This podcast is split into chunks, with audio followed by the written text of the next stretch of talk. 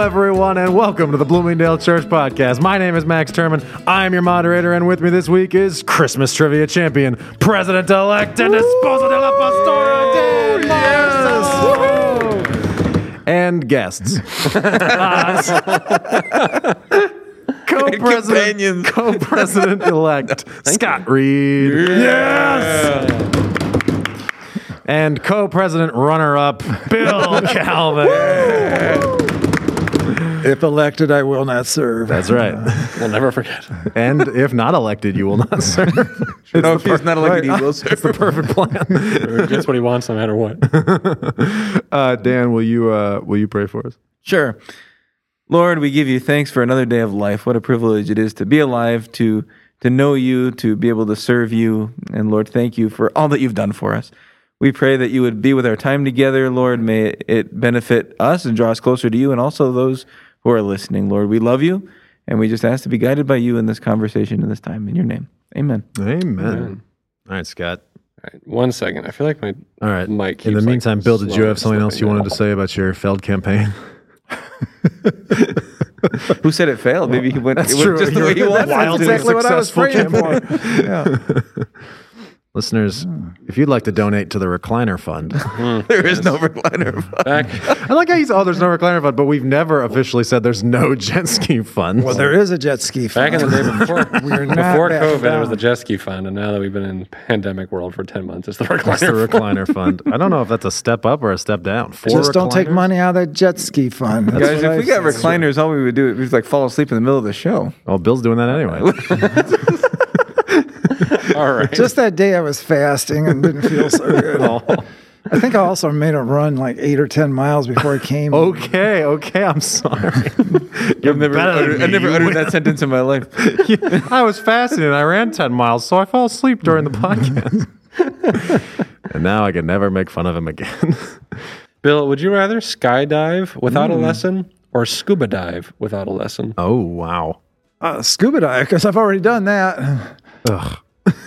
He's a better man than Wait, any you've of already gone skydiving? No. Oh, And I I, I have okay. no desire to Oh, do that. All right. I would Any any thoughts on what Bill just said? I agree with Bill. I would I would scuba dive. I would skydive. I think I would skydive too. Because the thing about skydiving is it should be fairly There's only, proof. there's only one thing that goes wrong. Just pull this. There's only one thing that goes wrong. With the scuba diving. There's no degrees of if like you knew, well, I guess if you knew nothing, you'd die either way.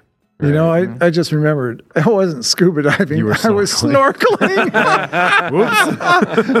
Whoops. Pretty much easier, yeah. I think if something's gonna go wrong, it would be easier uh, unless you're really far down and you get the mm-hmm, bends. You mm-hmm. Yeah, get the that's kind of decompression sickness. That's a problem. Or and you die dead anyway. or so knowing that you can edit this if you need to. Oh boy.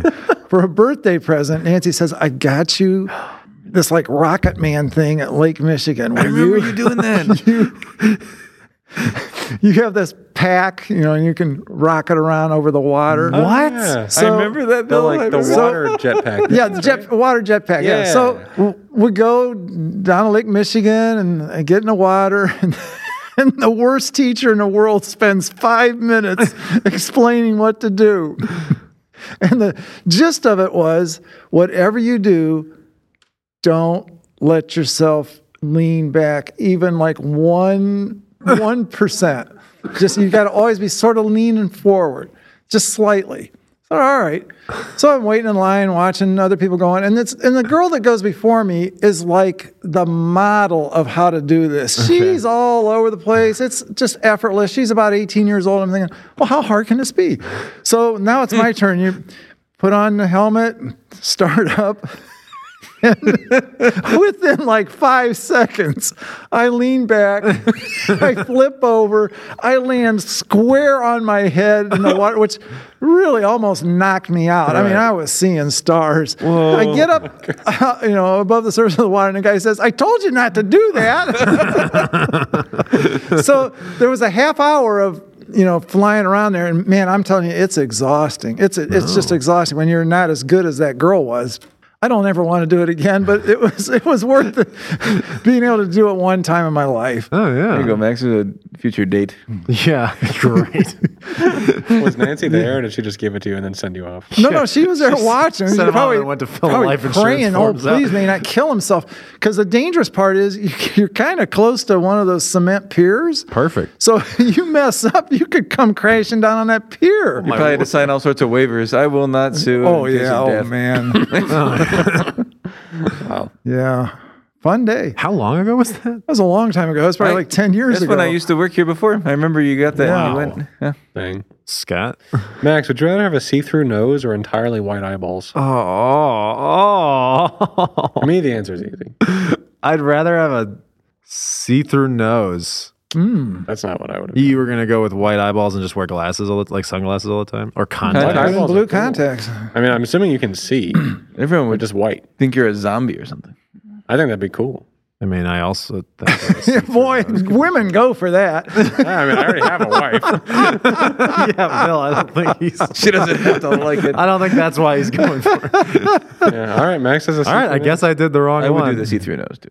Right. What I see- definitely did the wrong one. So when I envision a see-through nose, maybe I envision this incorrectly. Sorry. Are you picturing like a nose that just kind of looks like glass? I, Because I was picturing you just can't see it at all. I was picturing like a like something you can you was- can still see the outline, but you can see. Through. I'm I was picturing you seeing all the boogers in this guy's nose. It's like, this is pleasant. I'm glad I'm here I mean, we're all this wearing guy. masks anyway. What does it matter? yeah, we're not going to wear them True. the rest of our lives. I mean, Yeah. maybe I will. I was picturing just an invisible nose, but I think it probably is more like. I was a- picturing like a, like a glass nose. plexiglass nose. Yeah, that's that's better than no nose, but I still think I'd go with entirely white eyeballs. I No think- nose. That's the second. I think it'd be cool. No Nose is also a Baby Driver reference, which makes this the second week in a row we've referenced that movie on this last show. week's? Last week was Barry White.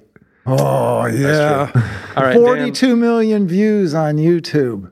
Barry That White. you giving those announcements? our announcements podcast. No, just for some reason he popped up on my YouTube and I looked at that and said, mention Barry White more 42 often." million views. This is unbelievable.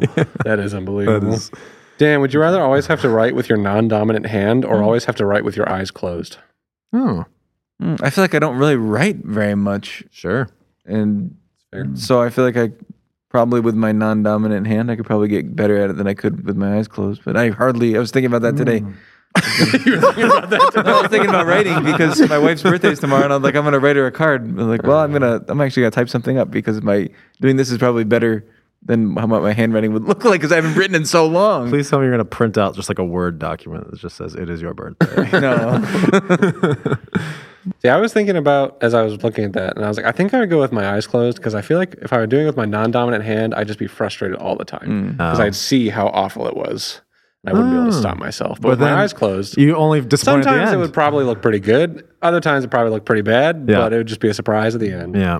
All right, so I'm going to read the fourth one of this. This All is right. a random one for Do me. it.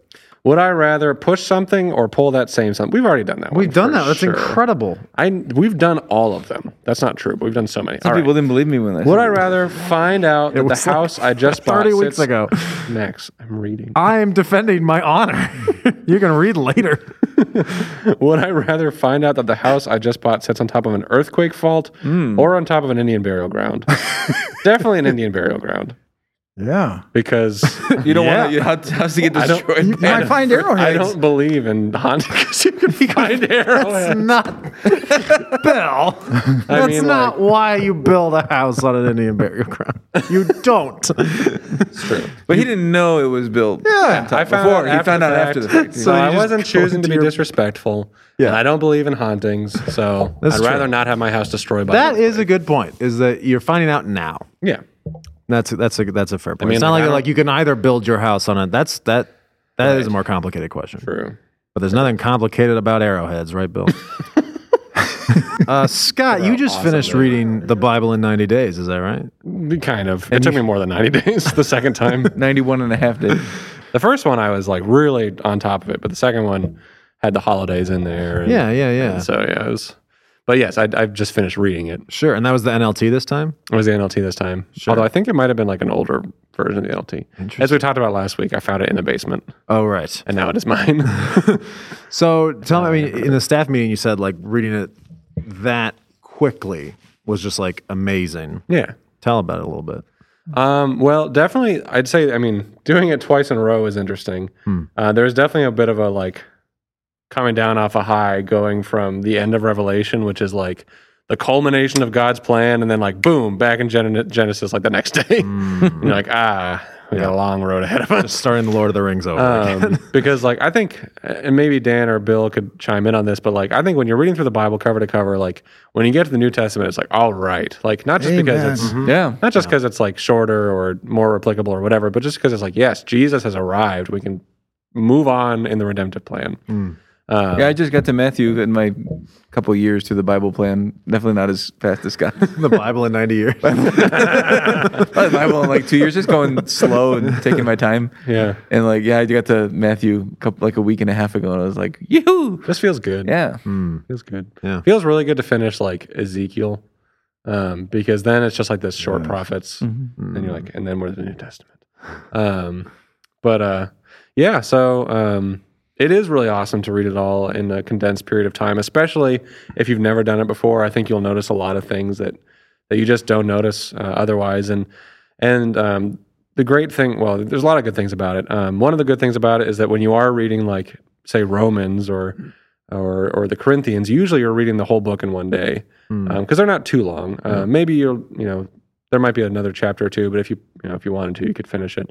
Uh, and the cool thing about that is that that's probably how Paul intended it to be received. You know, it's just kind of in one go. And and obviously, I think especially in Romans, there's a lot of like just like through lines. You know, he's he says something and then he's like, and therefore, and then he like kind of builds on it, and then he says it, and he's like, and therefore, and so there's just like this this constant building sort of his argument.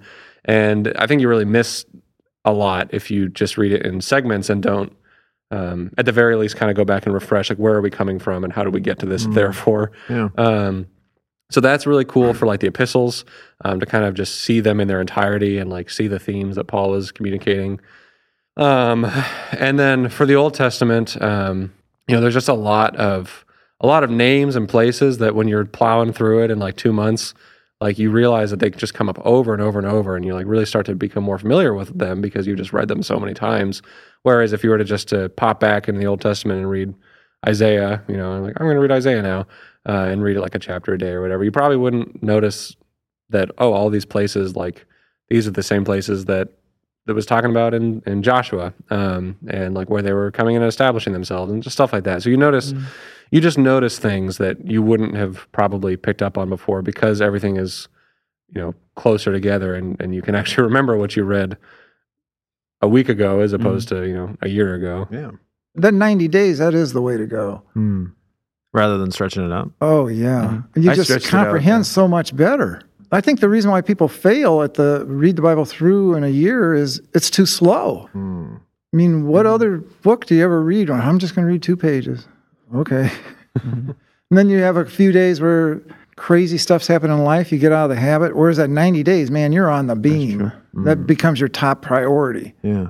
Yeah, I, I had that requirement, but I think I stretched it out and read maybe both versions in the span of a year Okay. or a little more than a year, but that's going back almost 10 years now. Hmm.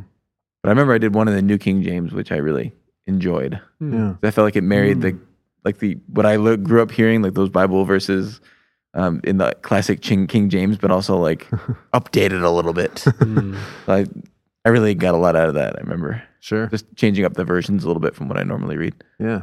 Bill, do you have a word from Rome this week? Have you been reading more? Oh, of your, yeah. Bill, I got that book too because I was inspired by you. The decline and fall. Yeah. I didn't realize it was written in 1730. It was written in it's- it's- 1730. It's, it's a hard read. It really It- is. it is a little bit of a hard, but it's very interesting. And it's very, very high level of scholarship. That guy seemingly read everything that ever been written about Rome. Hmm. He's very thorough. Yeah. I was reading about the the armies and how they like what their strategies were and how they would train constantly. Like this guy's in depth. wow. So today's reading, this was pretty cool.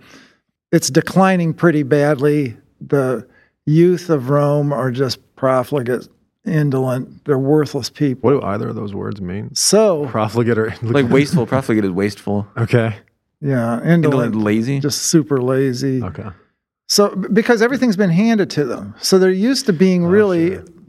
a type of nobility and and Rome needs them to arm up and go out and fight. And so mm. rather than doing that, they cut off the fingers on their right hand because that was considered now you're disabled because you can't hold a sword. Wow. So you got all these young men running around Rome with no fingers on their right hand. Think, golly, this is this is disgusting. Yeah. Of course, I grew up, and I didn't grow up, but but I went to a Quaker school, and Quakers are pacifists. They refuse to fight, Okay. And so they would have seminars. The Vietnam War was going on, and how to not get drafted. And and these men are like in their sixties, and they are as serious as a heart attack. Quaker men. And they're saying, of course, one thing you can do, you can shoot off your big toe, and you won't be qualified to be in the army. And and they were serious. This was not a joke. They mm-hmm. meant it. That there are people doing this. That just blew my mind. I'm surprised they went that direction instead of just being like, "Hey, you should join the ministry," because there was exceptions for pastors and clergy Yeah. back in those days. Yeah, I think it was 4D. D being for divinity, I'm mm-hmm. guessing. Hmm.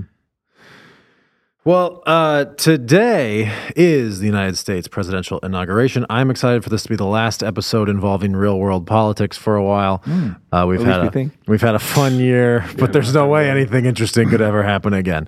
oh no, you just jinxed us. Now we can get back to focusing. Biden's going to have a heart attack tonight. I mean, this will come out on Fridays, so people will either think you're crazy or a prophet.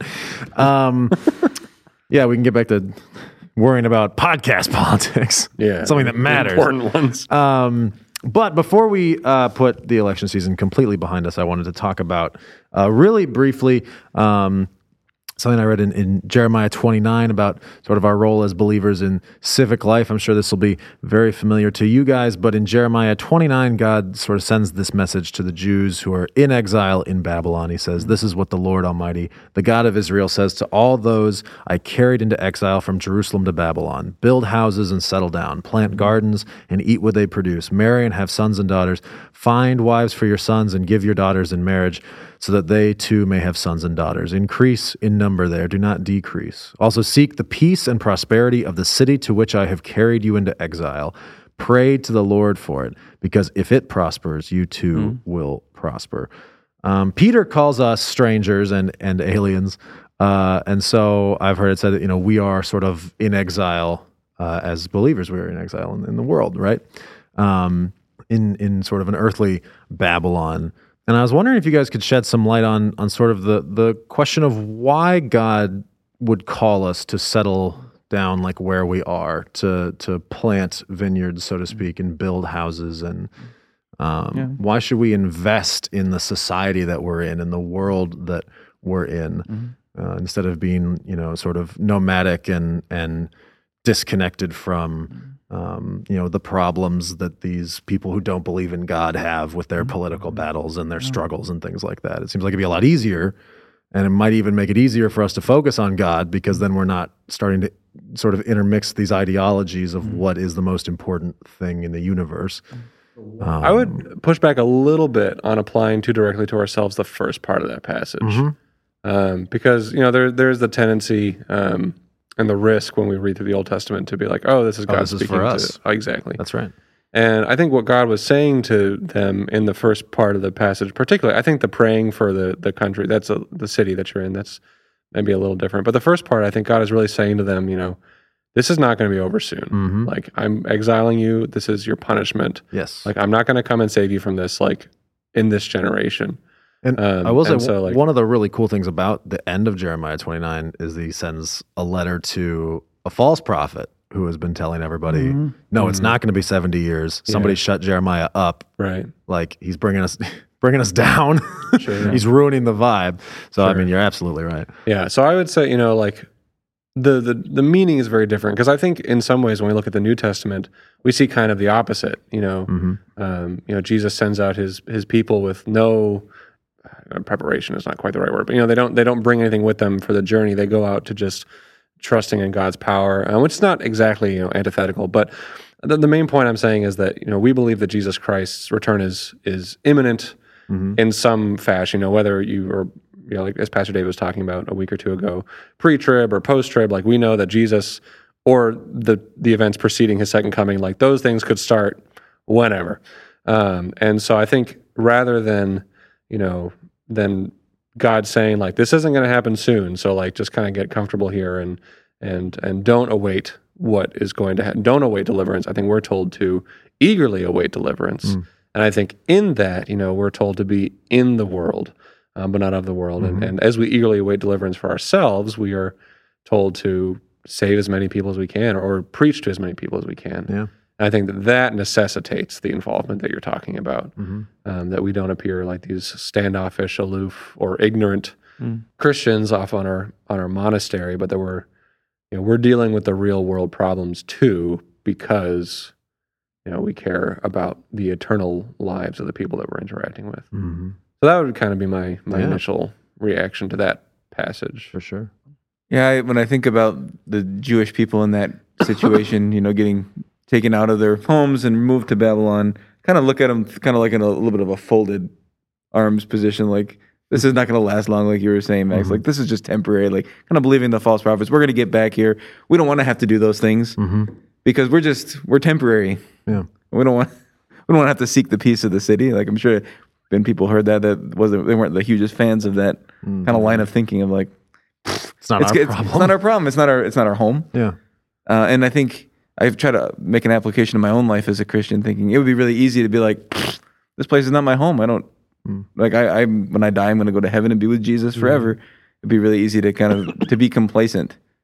But God, I believe, is calling me and all of us as believers to go and make disciples, to be active in this world Mm-hmm. uh, for Him. Because if not, how are people going to see the people in our lives who maybe we're the only Christian that they know if we're just kind of closed off to sharing or co- closed off to talking to people or connecting? How are they going to see Yeah. Christ in action, Christ in us, the hope of glory? Mm. Amen. This is what Bible believing Christians get accused of in the here and now. Hmm. Because so many Christians tout, we're going to be raptured. So we don't really care about peace in the Middle East. This is all building up. This is great. Hmm.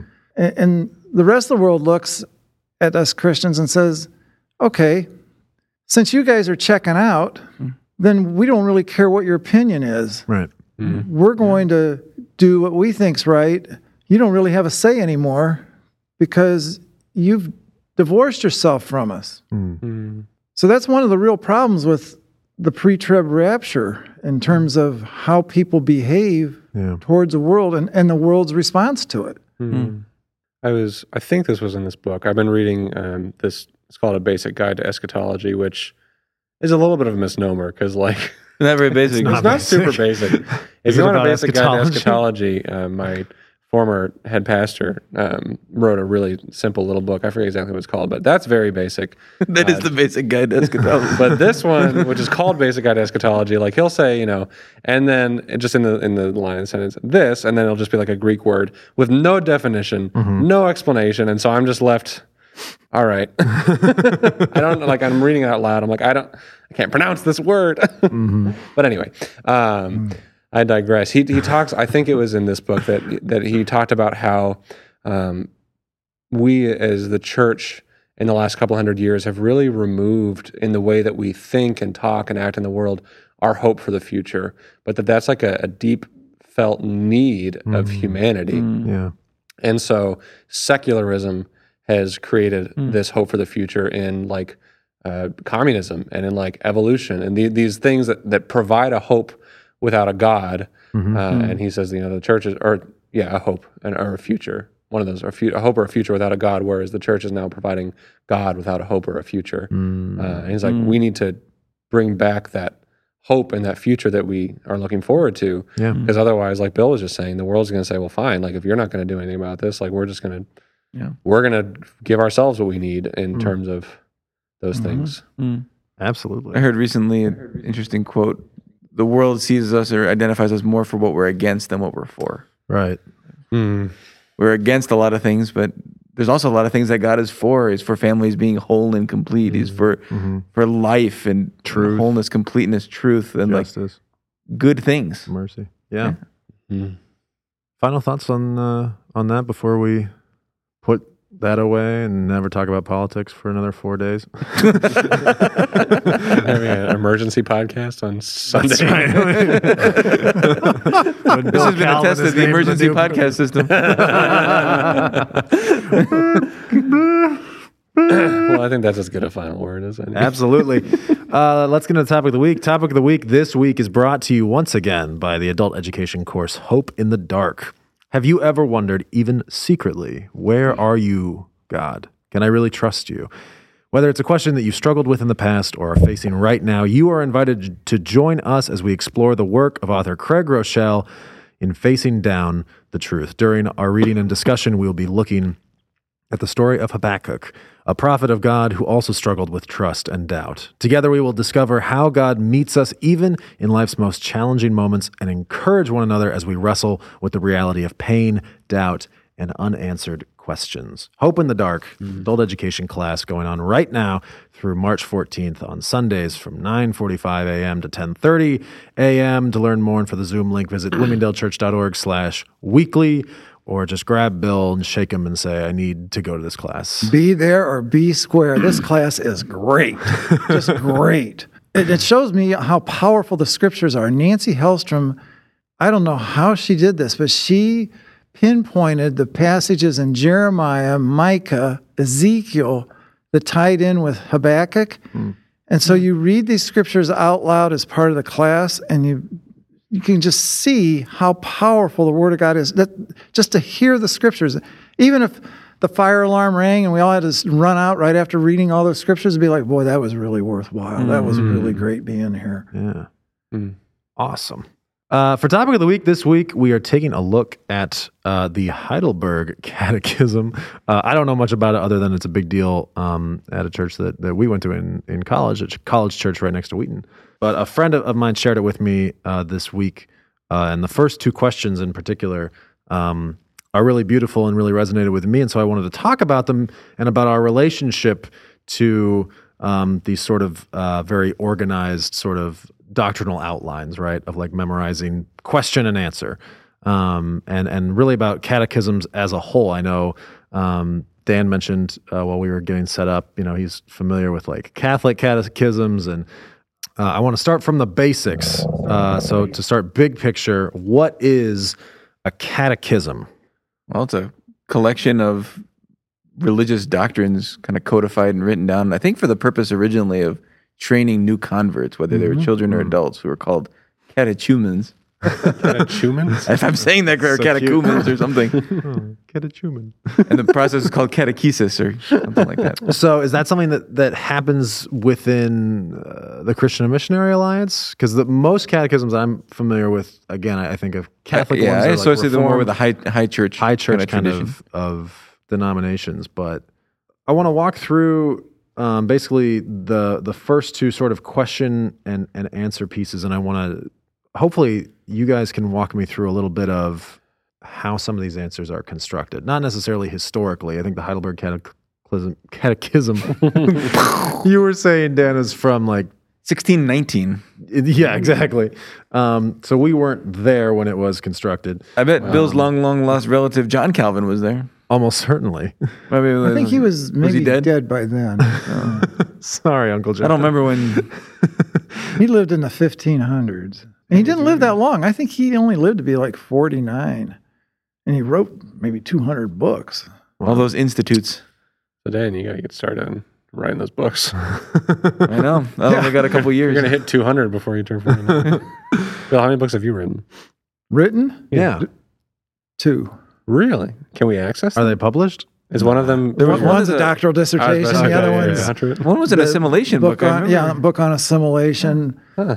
But I, I didn't get it published. I, I didn't really like it, so Hmm. I'm thinking I want to get a professional writer to work with me, and I want to ask Adrian if he'll have an infographic for each chapter. Is this like a pretty recent thing that you've been working on? Yeah, like in the last, I don't know, five ten years. Okay. Wow. Is it going to get published? You know what I think is going to happen is I get that professional writer. If Adrian does the infographics, I might self-publish it Wow. because even people that are published authors are doing a lot of self-publishing now. You can do it as an ebook. Yeah, you can do it as an ebook, um, and it might be better as an ebook because it's on how do you help people belong in the church and what worked, say, ten years ago, you, you couldn't even begin to do that now. It's mm-hmm. just that passe. So you think, yeah, it'd be nice to be able to update this stuff, and you can with an ebook. Mm-hmm. Hmm. I'd buy it. I'd buy two Thank you. and give one away.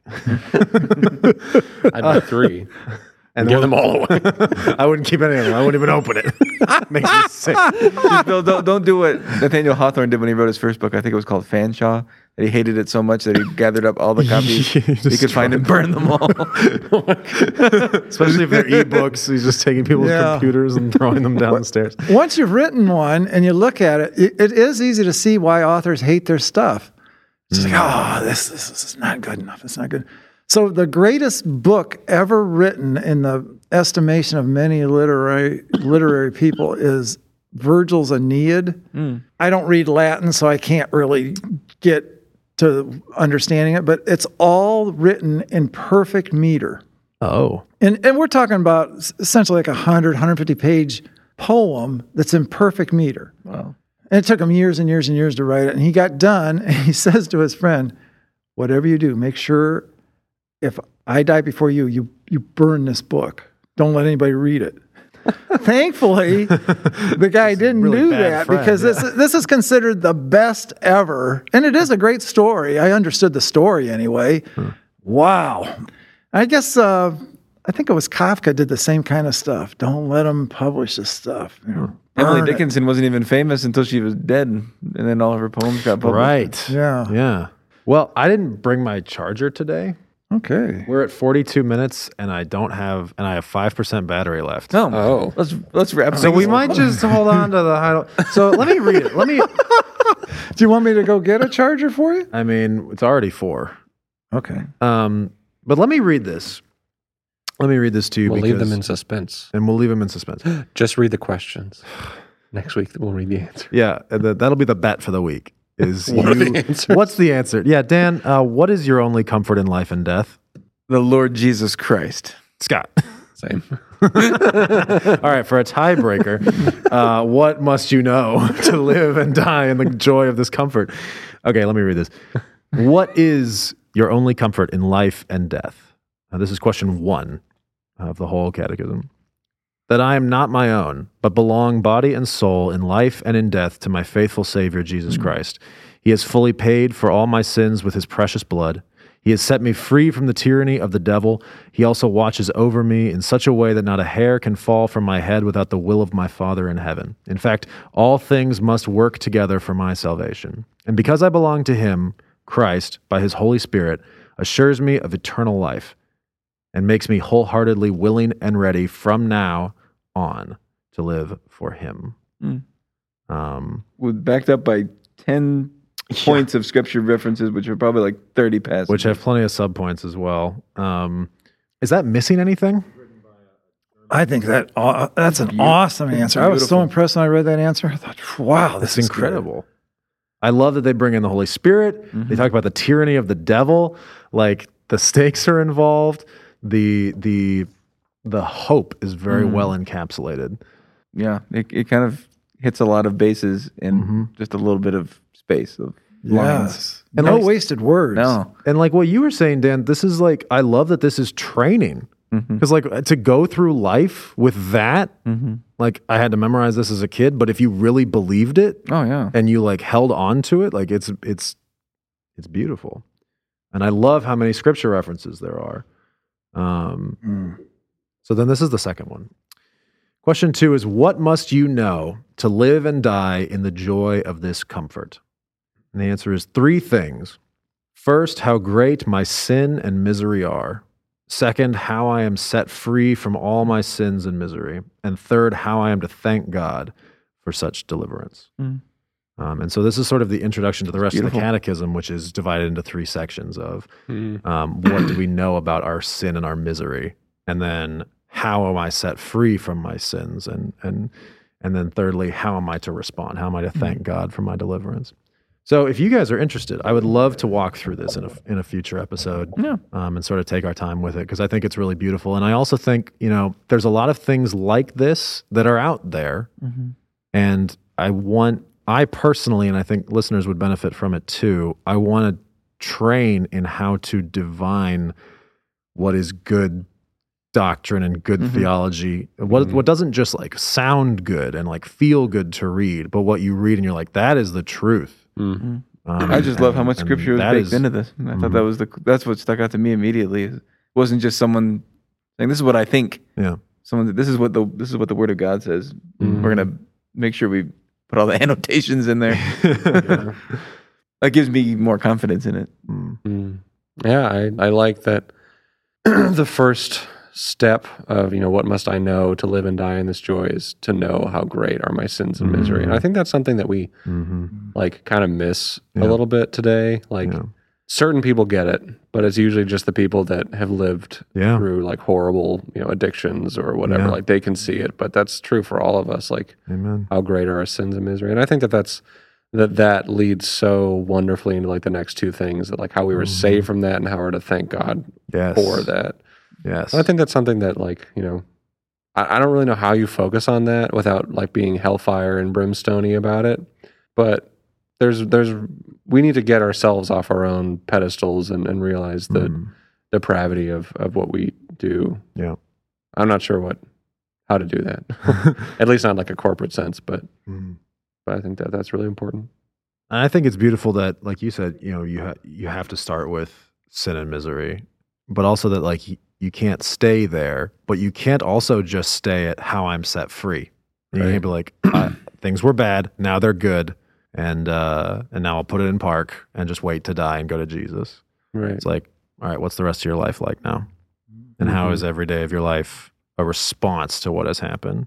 Mhm. And I don't know if you can genuinely, truly respond without part one, right? Because if you don't know the weight of, uh, you know, we can't fully understand the weight of sin, but like if you can't understand a, even a little bit of it, like how can you how can you be so compelled forward um, toward the glory of God uh, without understanding like what His glory is and what it means? Mm. It's amazing. Kind of touches on what we talked before about in terms of the Israelites who were in Jeremiah's day. Because I belong to him, Christ by his Holy Spirit assures me of eternal life, so I know where I'm going. Mm-hmm. But he also makes me wholeheartedly willing, willing and re- willing, yeah, willing and ready from now on to live for him. Amen. That was that aspect of Amen. the here and now, and also the future. Yeah. Not one or the other, Yeah. both.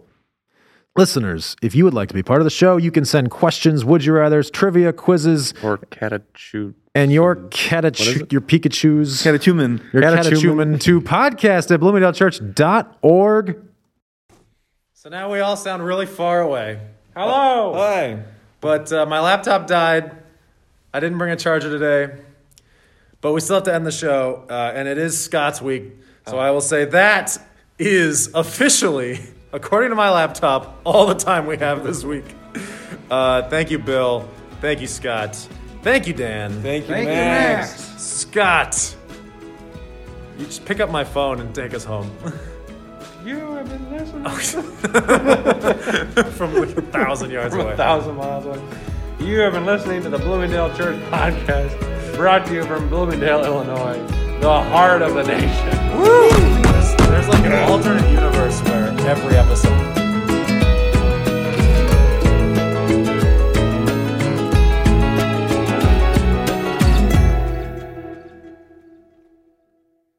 Just like Russ did, my brother asks, uh, okay, so a, How you still have battery life in your computer? we're doing this, I'm at 2%. Oh my goodness. We're doing this instead of uh, instead of a new bet because I want you to chew on this one. My brother wrote in and said, "Okay, so a pound of fat on the human body is 3,500 calories, but a pound of vegetable oil is 4,000 calories. In other words, you could drink a pound of vegetable oil or less than a pound of vegetable oil. In other words, you can gain a pound by consuming less than a pound.